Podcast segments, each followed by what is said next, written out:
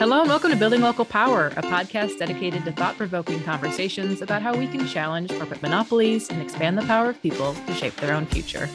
I'm Jess Del Fiacco, the host of Building Local Power and Communications Manager here at the Institute for Local Self Reliance. For more than 45 years, ILSR has worked to build thriving, equitable communities where power, wealth, and accountability remain in local hands. Hi, everybody. I am joined today by my colleagues Ron Knox, who is a senior researcher with our Independent Business Initiative, as well as John Farrell, who directs our energy democracy work and is one of ILSR's co directors.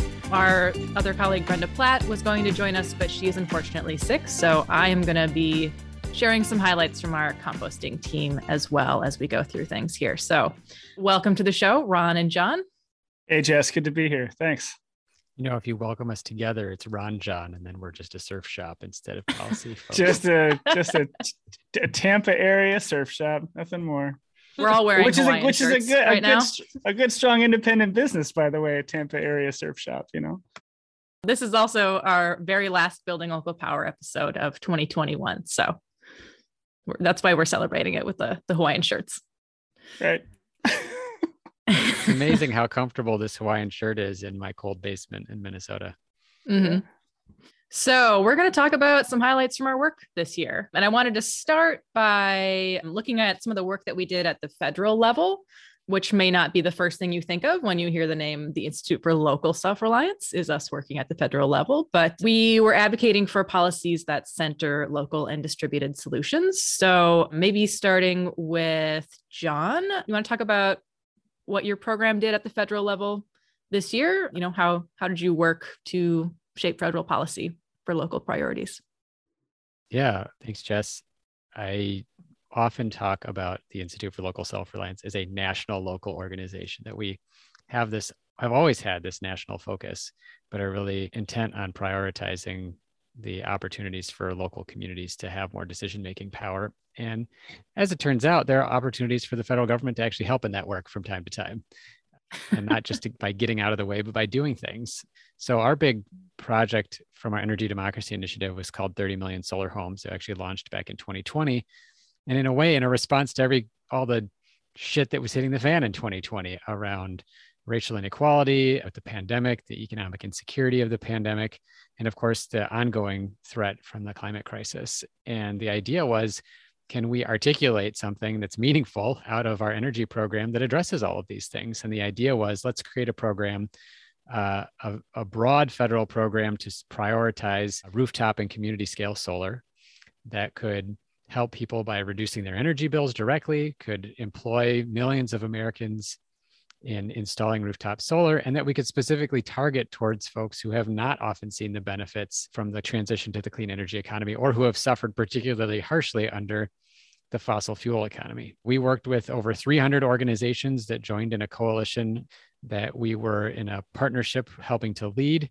And we did some advocacy and some education with folks at the federal level about why their focus on climate and clean energy should not just be signing over the rewards of the clean energy economy to a bunch of utility companies, and that it should really also focus on deploying energy at a scale where everybody can benefit on rooftops of homes, on the roofs of churches, uh, small businesses, et cetera. And we've really seen a remarkable amount of the policy program and recommendations that came out of that 30 million solar homes effort into a number of federal policy uh, proposals. Most directly in the Build Back Better legislation, there's a whole slew of things. I could spend 10 minutes, frankly, just reading through all the different items, but I'll just give a few of the highlights, not just in terms of what the policies were that were included, but how they actually reflect that kind of triple goal of addressing racial inequality, the climate crisis, and, and the economic insecurity from COVID. One of them is just the federal tax credits for solar. We've had them for over a decade just gives you a discount on your solar installation and you get it back at tax time. But the problem is, of course, that if you don't have a lot of tax liability, you can't get a tax credit. So, you know, the bottom 50% of Americans basically couldn't take advantage of this tax credit. Nonprofits or schools, community institutions, churches, other houses of worship couldn't take advantage of this tax credit because they don't pay taxes.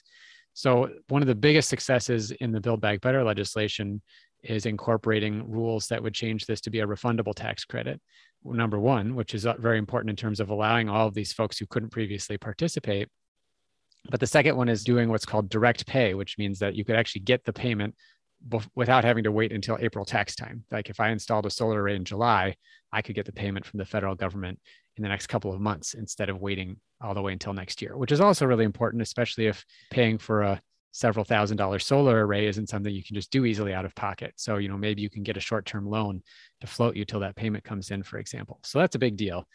Another thing that is included in the bill is a huge increase in money for the Rural Energy for America program, which gives grants to small independent farmers, rural small businesses, rural individuals to do deploy clean energy. Uh, there's so much clean energy resource in rural areas from the sun, from the wind. Uh, it's a great opportunity to continue to tap into that.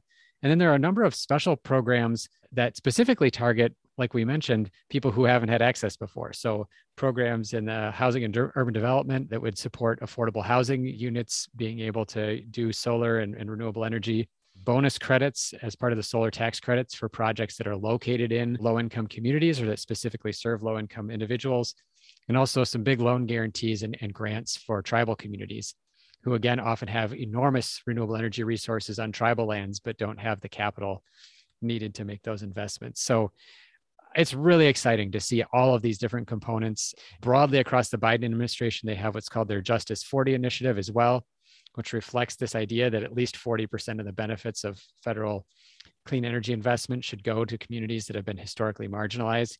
So I'm just very excited because there's something in there for everybody. There's extensions of tax credits, there's loan guarantees, there's money to support distributed solar, rooftop, and community solar. And there's a real focus in making sure that even folks who haven't been able to get access before will be able to. Wonderful. Thank you, John. I would love to hear some highlights from independent businesses' work over the last year. I know you've got a few things that happened at the federal level. Yeah, we have. Thanks, Jess. And John, it's really great to hear about the work you guys are doing. I was lucky enough to hear about all of that work uh, very recently, and I think it's just fascinating. And I think it's really, really excellent and a real change maker. So, for the independent business program, I mean, I think the focus on the federal level isn't really a new one for our program but it certainly was a major focus over the past year. We've known and we have been saying for a long time that the enforcement of the laws that regulate monopolies and, and that regulate corporate concentration at the federal level have been broken in this country for a long time you know they've been broken by these very specific policy choices that regulators and lawmakers have made and that the judges and courts have upheld over the past 40 years or so and these are policies that have allowed big, powerful companies to get even bigger. They've allowed many industries to consolidate. And that's all happened at the expense of independent businesses and of workers and of shoppers, consumers. So, over the past year, and honestly, over the past two or three years, lawmakers have really started to listen and have really started to understand that this consolidation that's gone on over the past several decades, half century, let's say, has hurt the economy. And that in order to undo some of the bad policies and the bad legal precedents that, um, that have created this issue, the laws themselves ultimately need to change. And they need to change in particular to address the rising power of the big tech monopolies like Amazon and Google and Facebook that have ultimately come to control so much of the modern economy. So, with that momentum underway, our work has really focused on trying to make some of those changes a reality. And you know, I'll talk a little bit later about those bills specifically, some of the proposed laws that we're seeing that we're really excited about. But I, w- I want to add that the recognition of the harms of monopoly power aren't just happening at the federal level, although a lot of our work is focused there, right? But over the last year, we've seen a crucial new anti monopoly law introduced in the New York State House, and that has passed uh, out of the Senate there. We advocated for that bill, we testified on its behalf, and now we're part of a coalition called New Yorkers for a Fair Economy. That includes like labor groups and small business groups and others who are all pushing for this bill's ultimate passage into law. So lots of work on the federal front, but it certainly doesn't end there. I also want to talk a little bit just you know to stick to like the federal picture because it is so important to some of the work that we're doing trying to push back against monopoly power and corporate concentration some things we're really excited about are really strong leadership that is now in place at both of our antitrust agencies right we have Lina Khan who is now the chair of the federal trade commission and Jonathan Kanter, who is the head of the antitrust division at the Department of Justice. They're both really deep critics of outsized corporate power. They're champions of competition. And they're really like they're champions of the kind of competition that would allow independent businesses to compete and to thrive in the economy and that would build worker power and so on. Lina Khan was appointed in the spring. Jonathan Kanter took office just this fall, but we're already seeing a lot of progress you know, within those agencies in really refocusing and changing the mission of those agencies so that they work better for the economy and for people look at the FTC, I can talk about a strong, I, I think, what is a strong new lawsuit uh, against Facebook, one that was filed by the previous administration, refiled by Lina Khan in this administration. I think it's much stronger now and really and really calls out the abuses uh, of Facebook in acquiring Instagram and WhatsApp.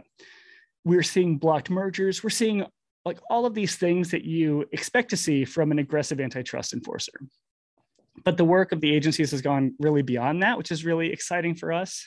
At the FTC, uh, the agency revised its like entire mission statement basically, and its long-term plan that really refocused the FTC's competition protection work from this like very narrow view of prices, consumer prices, and output to a much broader welfare standard where consumer concerns live alongside those of small companies, of workers, of suppliers in the broader economy.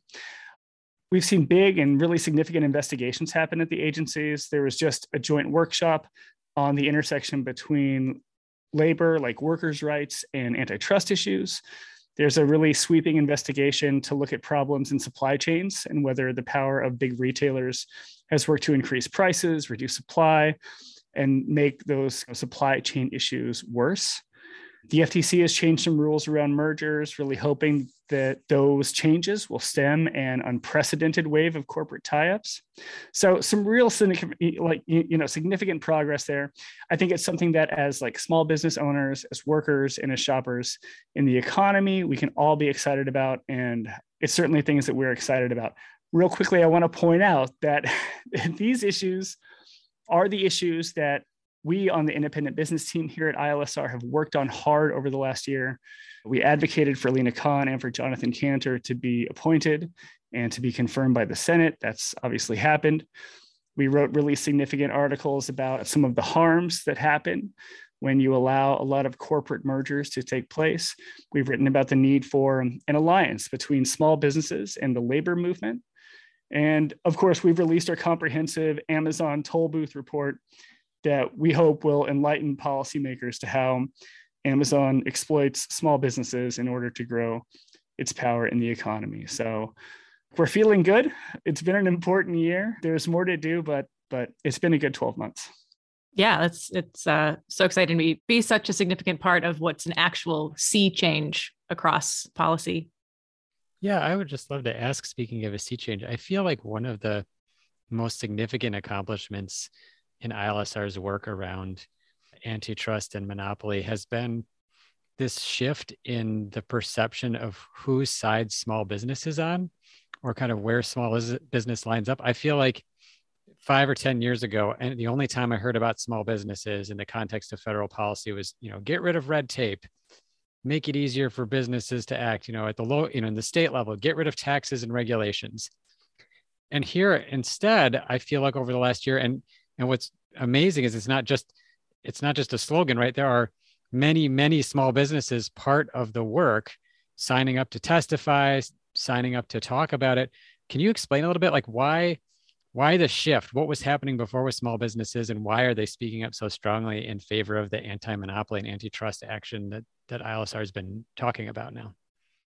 So I'm going to try to be nice about this.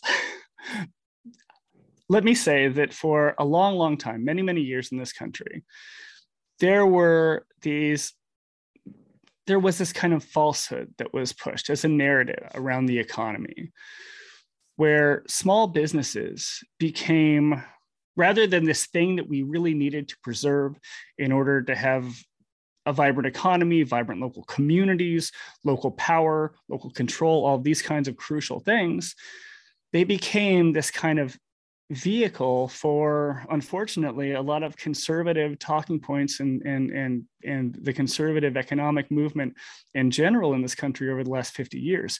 What was actually behind that was this real push for increased bigness in the economy so all of the deregulation efforts of the late 70s and 80s, on and on through all of the various presidential administrations since then, has really created this environment where bigness is not only welcome in the economy, but was thought of as very much a good thing. The problem when that happened was when you're promoting bigness in the economy, you're getting away from small scale you're getting away from small scale businesses and small scale economies and the independent businesses that really make up Main Street and that were the lifeblood of a lot of communities. And I think they're just, we've just hit this moment. Well, maybe it started with the, with the Great Recession a decade ago.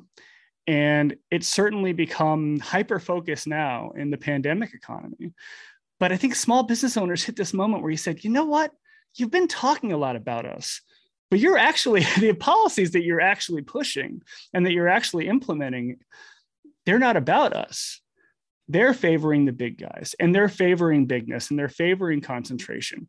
You're allowing these mergers to happen that concentrate our supply chains, create these bottlenecks. You're allowing these predatory middlemen operations to, to, to run rampant over us, over our businesses. And I think we've just hit this tipping point where small business owners said, You're this isn't true and so now we need new answers. So now we need so now we need the truth. And we need a movement that's really going to focus on us. Not us as a as a political talking point as a, a chip to push around a poker table you know what i mean? But us as independent actors in this economy with every right to compete and to succeed as anyone else no matter what the size. I just think we've hit this moment you know and it's been really refreshing to see. Uh, thank you ron and I'm a poor substitute for Brenda, but I will share. Um, you know, the composting team had some exciting progress this year at the federal level as well. So I do want to share a couple of their updates. ILSR is a founding member of the U.S. Composting Infrastructure Coalition, and this coalition really played a, pivot, a pivotal role in the development of the Federal Compost Act. That's C O M P O S T Act as an acronym, of course. Um, and that act was introduced this year and it's really important because currently there's no federal policy that exists that really provides any resources for a national composting movement. There's there's just not any existing federal policy on that. So this act would provide quite a bit of funding through 2031. That's about 200 million dollars for composting projects, uh, and we helped advocate to include small scale projects like on farms or in communities or even at the household level to qualify for to receive that funding. Um, so that was certainly a big win. And we're also just excited to see recognition that composting is important in other pieces of legislation, the Build Back Better bill and the Infrastructure Act, which happens to have almost $80 million in funding that's around recycling and composting included in it, both acknowledged the importance of composting. Our dedicated listeners may have heard a recent episode where we talked about our advocacy around um, recycling at the federal level. Um, so definitely check that out if you're curious to learn more about that side of things. That's with the uh, Recycling is Infrastructure 2 campaign. So, uh, very exciting inclusions of recycling and composting in many uh, pieces of federal policy this year. So, with that, I did want to give both of you the opportunity to maybe talk about different wins or progress that you saw, whether it's also at the federal level or local level that you wanted to highlight from your programs this year? So, yeah, I mean, look, I think we've seen some really significant wins, so to speak, over the last year. And I'll start at the federal level, then I'll talk a little bit about some local initiatives that, that we've had some success with. But I mean, I think the main thing are the big tech focused antitrust bills that were introduced first in the House. We had six of those bills introduced in the House after some really significant work on our part, but on the on behalf of the lawmakers, their staffs, advocacy groups, and so on. Those bills all passed out of House Judiciary Committee, and uh, they are now ready for a vote by the full uh, House of Representatives. So that's extremely exciting. Two of those bills, two of kind of the most crucial bills, now have companion bills in the Senate. One of those is a bill that would restrict big tech companies from buying out smaller rivals or making other acquisitions that reduced competition. And then the other bill would prevent Amazon, Google, and other big tech companies from self preferencing. And that just means, like, you know, for example, like Amazon forcing third party sellers to use Amazon's own shipping and warehousing service in order to earn the Prime badge and to be visible to shoppers on the Amazon site. So those are really exciting bills. Um, all of those bills are bipartisan. They're all they all have a lot of you know public support, not just on the Hill, but but but out in the world as well. ILSR and other advocacy organizations have been working hard to make sure that lawmakers and others on the Hill really understand the harms of, of the big tech companies and to really hear the voices of the small businesses that are struggling under the power um, of, of the big tech giants. So, really, to help make that happen, this year we launched Small Business Rising. That's uh, it's a coalition of associations that represent more than 150,000 small businesses around the country we think that Small Business Rising has been crucial to giving a lot of independent businesses a voice in the halls of power that they didn't have before and where their stories really need to be heard. Again so so that the people who are crafting policy who are making these extremely crucial economic decisions understand the harms that are actually taking place out on main street not in a theoretical way but in a real real tangible hands-on way because that's exactly how these harms really transpire.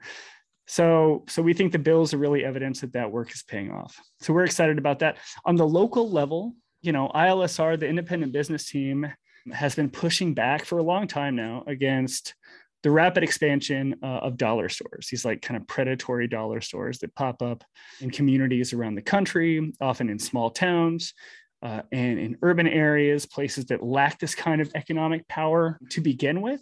And they offer essentially worse service, worse products. They push out local independent businesses that were already there that maybe offered, you know, healthier food, for example, more high quality products. And instead they come in and they're and they're sponges for the wealth of a community and they take that wealth they move it back to corporate headquarters and they and they leave these communities far worse off. This year we've seen communities across uh, really uh, you know across the country big towns uh, like big cities um, you know smaller places implementing policies that either ban the expansion of dollar stores outright or that reconsider their zoning to uh, to limit the expansion of those dollar stores, particularly in communities, black and brown communities, often in urban areas, poor rural communities, where these predatory dollar stores like to set up and their kind of extractive monopolistic business model can really take hold. This has been crucial work during the pandemic as we've seen dollar stores rapidly, rapidly expand, the fastest growing brick and mortar business in America by a long shot. A lot of our, you know, behind the scenes advocacy work with local elected officials, local frontlines advocacy groups has been really crucial to getting some of those bans put in place. So we're excited about that work too. Thank you, Ron. And I feel like um, it's easy to kind of think like, okay, they're rapidly expanding. There's lots of dollar stores. Like I get it, but how extreme it is is really difficult to see unless you live in those neighborhoods or those towns. I mean, I know I don't, you know, in the neighborhood that I live in right now, I don't see any dollar stores really, you know, like I'd have to drive a little ways and then maybe I'd see one. But in my hometown, a small town, like literally you'll see a dollar store across the street from the same dollar store. Like it's extreme just how how fast those they're expanding uh, and taking advantage of those communities. So thank you for that. John, I don't know, anything you want to add here? I think when we think about like the big wins for the energy democracy work, I really think about it in terms of changing the broad perception of what it is that we need to be addressing in the energy economy. There has been obviously driven by uh, environmentalists and by climate advocates this idea of, that the most important thing we need to focus on in the energy sector is on reducing carbon emissions, and that the means of doing that doesn't matter. And I think we've really turned a corner in terms of people staying. Actually the means do matter because in fact within the means we might be able to get to our goals faster if we are approaching this from a way that uh, analyzes the power structures in the system. And so i think you see that in the 30 million solar homes. I mean this is one articulation of many different folks who are out there saying actually if we want to get to our climate and clean energy goals we need to be thinking about how do we let individuals invest their own money into this? How do we do it in a way that says, let's create as many jobs as possible and allow people who've been locked out of the clean energy economy into the clean energy economy? I think, like, just one illustration of this is in some conversations about how we incentivize and pay for solar that are happening in California right now in the regulatory space. California has about 1.3 million homes and businesses that have solar installed on them and you know folks made the decision to do that for a lot of different reasons but many of them did it just because it made financial sense to them. And so they put their own money at risk to add clean energy to the grid system.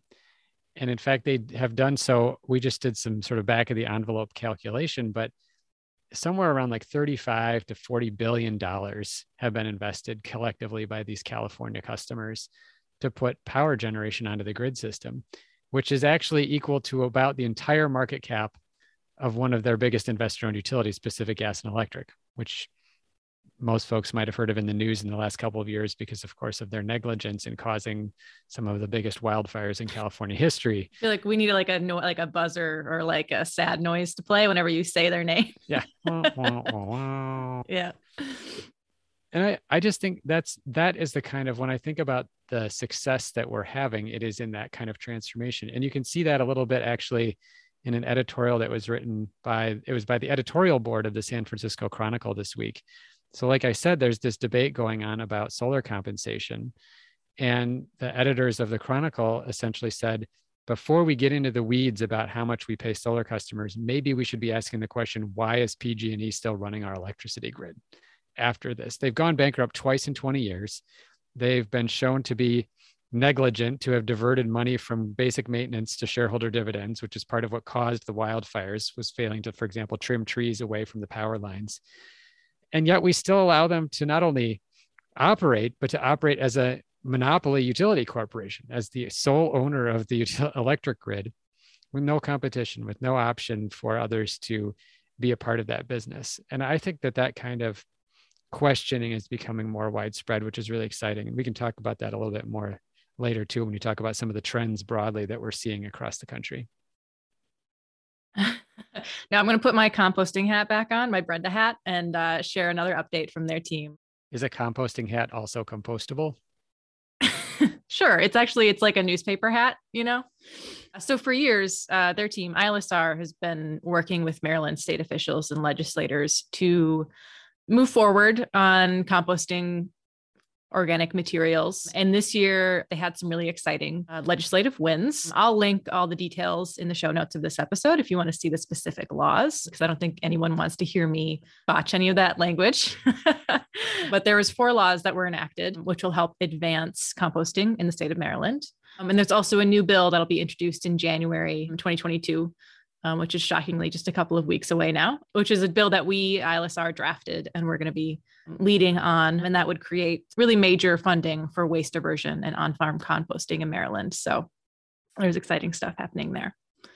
Uh, before we cut to our ad break in quotation marks, are there any, any interesting trends or like surprising shifts in conversation that you all saw in your programs this year?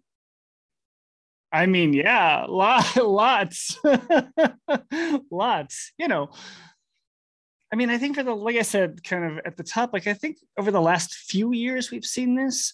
We've seen this kind of change in the way policymakers and even the way regular folks like kind of think about and recognize the problems with corporate bigness and with we think of it as monopoly power i'm not sure your your average joe on the street that word crosses their mind. It's not really a part of the American lexicon at the moment, but I think they do look at these you know massive kind of unavoidable companies in their lives and they have serious concerns about them. And now we're starting to talk about them. And again at the policy making level both at the federal level and on down we're starting to see a lot of um, attention paid and and and this issue being taken really seriously and seeing a lot of action around it. And that's massively different. Maybe not from exactly 12 months ago but certainly from three four five years ago.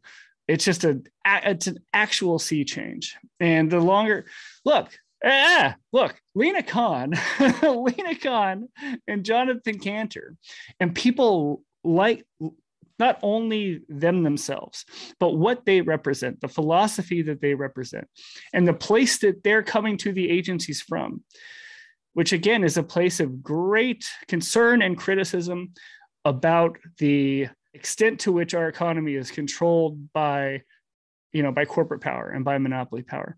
That is so unbelievably different than not only from 12 months ago when we had different leadership at the agencies under a different administration but from 10 20 30 years ago where we've seen this kind of rotating cast of corporate lawyers coming from big law firms promoting corporate power be at the helm of these agencies and, and just not really take the threat of consolidation very seriously at all. So anyway it's been a crazy year. It's been a crazy year and it's been very very different from anything certainly i've seen. I i think ron's definitely got his finger on this and, and it's actually something that it, it's been unexpected to see in the energy side of our economy 100 years ago even more than 100 years ago we essentially made a deal with the devil to allow utility companies to be monopolies because we saw it as the most likely way to organize capital in a way that would bring electricity access to everybody. Uh, it already failed even back in the 1930s. We had to use the federal government to electrify the rural parts of America with the Rural Electrification Act. But for the rest of us who lived in urban areas, and I suppose I should say who live in urban areas because I wasn't around back then, living in an urban area. But for the rest of us, it worked fairly well. The price of electricity actually, even adjusted for inflation, actually went down for almost the first 50 years uh, of the industry. So that monopolization of the industry was successful from the standpoint of providing efficiency and cost reductions for folks. But that sort of ran out 50 years ago, and it's almost taken 50 years for people to really appreciate and to see some transformative policy initiatives uh, take root but for example, the Center for Biological Diversity is doing an actual antitrust filing against SRP, a big utility in Arizona, about their mistreatment of solar customers. So they're actually using this language of antitrust and anti monopoly that has been foreign to the utility business, despite having actual formal monopolies. It's all of a sudden bubbling up. There's a petition in front of the Federal Energy Regulatory Commission to disallow these utilities to, for example, charge their captive customers for their lobbying dollars and their participation in trade associations, which almost universally lobby against things that most customers want, like clean energy and rooftop solar. And, and it looks like the federal regulators are taking that seriously. You know, a transformation for me actually this year I was in reading an article that was written by Ari Peskoe. Uh, he's at Harvard Law, and he wrote this piece called Is the Utility Transmission Syndicate Forever? And for people who are not familiar with the term syndicate, it means the same thing as a cartel or a bunch of monopolists, basically. And the idea essentially is that utilities have gamed all of the efforts that the federal government have made over the past 20 years to make transmission line development more competitive. So, you know, these are the big power lines that you see along freeways when you drive uh, from city to city across the United States. And there's a lot riding on it in the sense that many people think that our success at fighting climate change, our success at bringing clean energy onto the grid relies on transmission development, which has put them directly at odds, frankly, with the Institute for Local Self Reliance, which has always talked about no, we need to do more investments in local things like rooftop solar, uh, like energy storage, et cetera. And what's funny is to realize in reading that piece, we have a common enemy. Those of us who care about clean energy deployment, the monopolists are the problem. Whether it's wanting to put solar on the rooftop of the Ace Hardware in my neighborhood, or whether you want a transmission line built from windy South Dakota to Minneapolis to Chicago. Either one of those things, it's not about this or either or, big or small.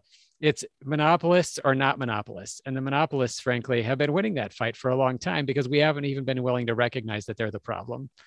And so I'm, I'm seeing that change. Uh, you're seeing that in, in a legislation that passed in Maine, unfortunately, was vetoed by their governor that would have done a public takeover of the distribution and transmission utilities there and would have turned them into a consumer owned but open access network, um, virtually unheard of an electricity business. A, mer- a, proposed merger of an electric utility in New Mexico was unanimously rejected by the state's regulatory commission. I mean, there's basically been unfettered mergers of utility companies since they revoked the law that had prevented it in 2005, a law that, by the way, dates back to the 1930s when many of our other antitrust legislation originated. So we're uh, we're seeing some really encouraging signs that things are being taken seriously around the idea of monopoly and market power especially at this moment, we have so many awesome ways that we can generate energy and supply services to our electricity system in a way that's cleaner, that can employ people who've been left behind, that can lower their energy bills, uh, you name it. Thank you to both of you. I just wanted to switch gears very briefly. Normally, this is when listeners would hear me cut to an ad break where I ask them to you know, support the show by making a donation. But instead of breaking up the conversation, I wanted to make this a little bit more personal and ask you both to talk about the direct impact that donations have on your work. So, how how do donations make your your work possible? I, I have something just teed up from something that Jess actually passed along to me earlier today, which was uh, we've done a survey of our local Rules podcast listeners, and we got this back from someone uh, quote, as a city employee, I rely on this podcast more than any other resource for staying apprised of what other cities are doing to encourage local renewable deployment. So your money, your donation to ILSR helps fund the production of that podcast. At the time it takes to go out and find those great stories of what cities are doing to lead on clean energy development, uh, to do our background research, to identify the right person to interview, to record and produce that podcast so that folks across the country can learn from each other about what's going on because you know the truth is not only is this are these challenging problems we're trying to solve around our economy around racial justice around the climate crisis. But a lot of cities even if they come up with some good ideas maybe aren't comfortable being the first ones doing it. And so they look to these kinds of stories that we produce in order to identify like what is it that we can do and who can we learn from so we're not reinventing the wheel every time we do this? And as you can see from that we are reaching people. The, the folks that we want to reach the folks that are helping to lead on this staff folks you know sustainability staff staff for city council members across the country are, are listening to our podcast and relying on that as a way that they can get that information they need so that's one way that your donation can help us do the work here at ilsr thanks ron i'm going to try to like run a thread through one thing to another thing here. So I mentioned earlier that we started this organization. We helped to, to, to you know found this organization called Small Business Rising. And of course, we did it in partnership with lots of great business associations and lots of amazing, hardworking members. But you know, we start this organization, and we're and we're doing this, you know, advocacy work on the Hill, on on on um, you know, in Washington, in the Capitol, trying to get some of these important big tech anti-monopoly laws passed. So there's a hearing in the House Judiciary Committee about these about these bills, and Representative David Cicilline from Rhode Island. He's speaking during this marathon session of the Judiciary Committee. It had gone on for 36 hours essentially without stop. And he's giving his last and best pitch to get these things passed.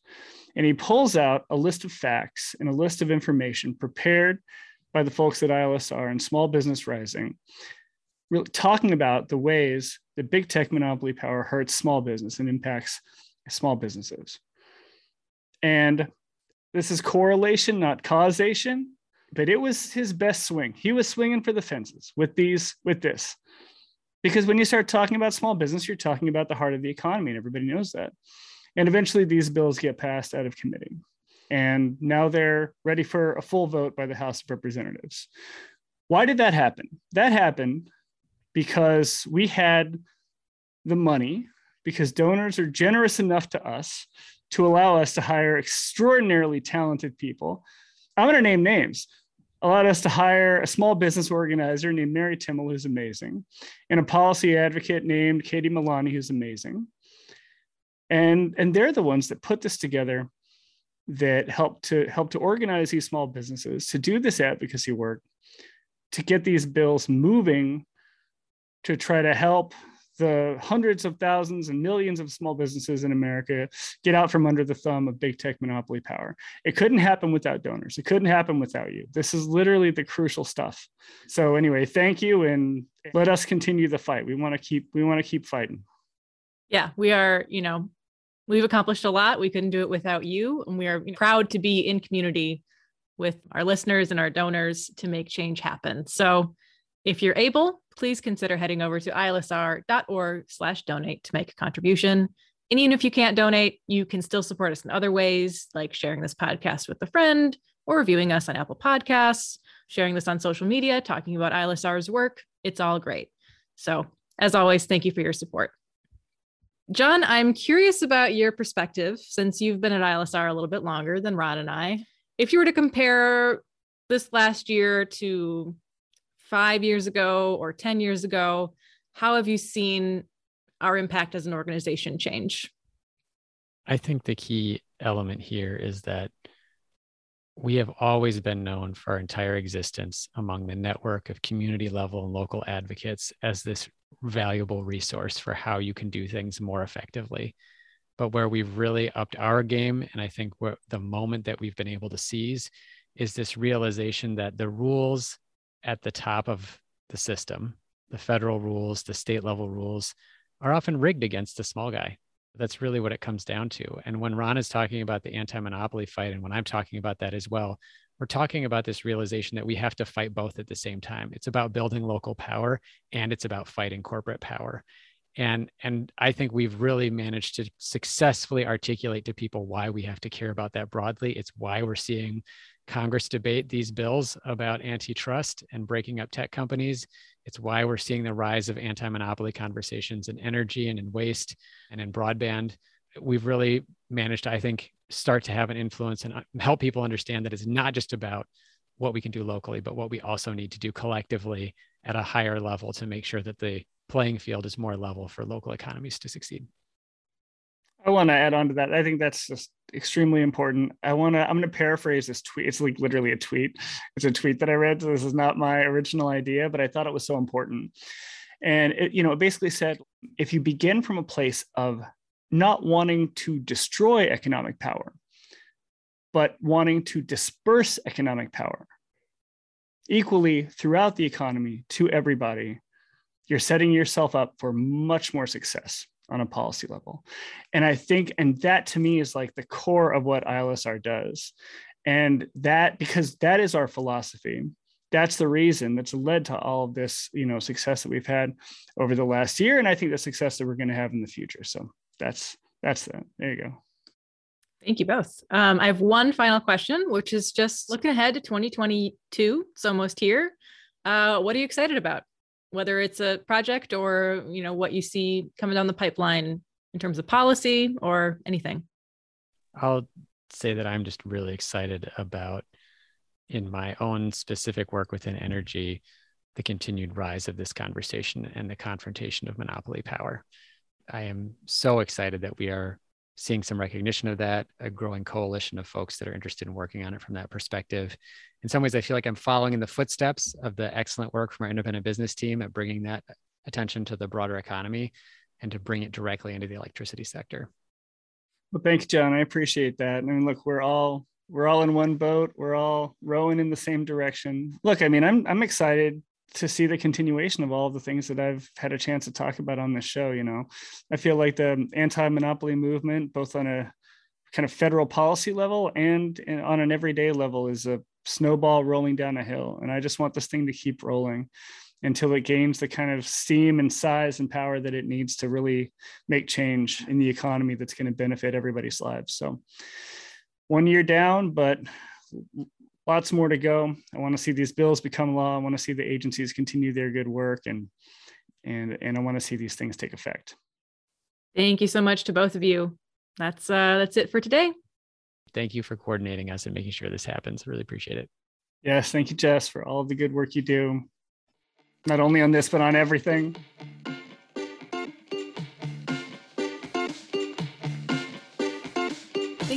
To this episode of the Building Local Power podcast from the Institute for Local Self Reliance.